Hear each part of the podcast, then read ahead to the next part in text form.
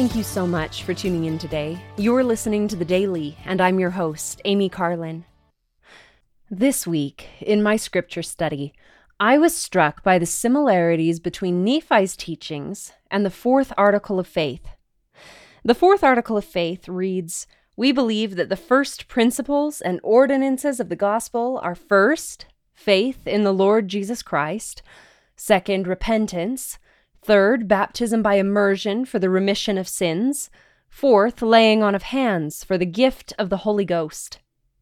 Similarly, Nephi taught, "I know that if ye shall follow the Son with full purpose of heart, acting no hypocrisy and no deception before God, but with real intent, repenting of your sins, witnessing unto the Father that ye are willing to take upon you the name of Christ by baptism, yea, by following your Lord and your Savior down into the water according to his word, behold, then shall ye receive the Holy Ghost.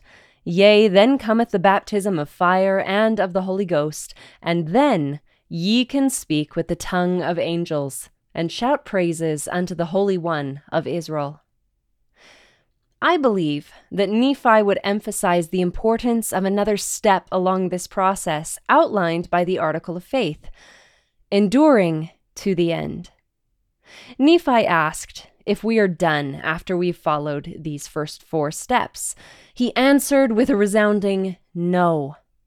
"Wherefore ye must press forward with a steadfastness in Christ, having a perfect brightness of hope, and a love of God and of all men. Wherefore, if ye shall press forward, feasting upon the word of Christ, and endure to the end, behold, thus saith the Father, ye shall have eternal life." Sometimes we refer to these principles as primary answers. They are some of the first things we learn about the gospel of Jesus Christ. But that is because they are so vital to our understanding his doctrines. Thank you again for listening today. The Daily is brought to you by The Church of Jesus Christ of Latter-day Saints.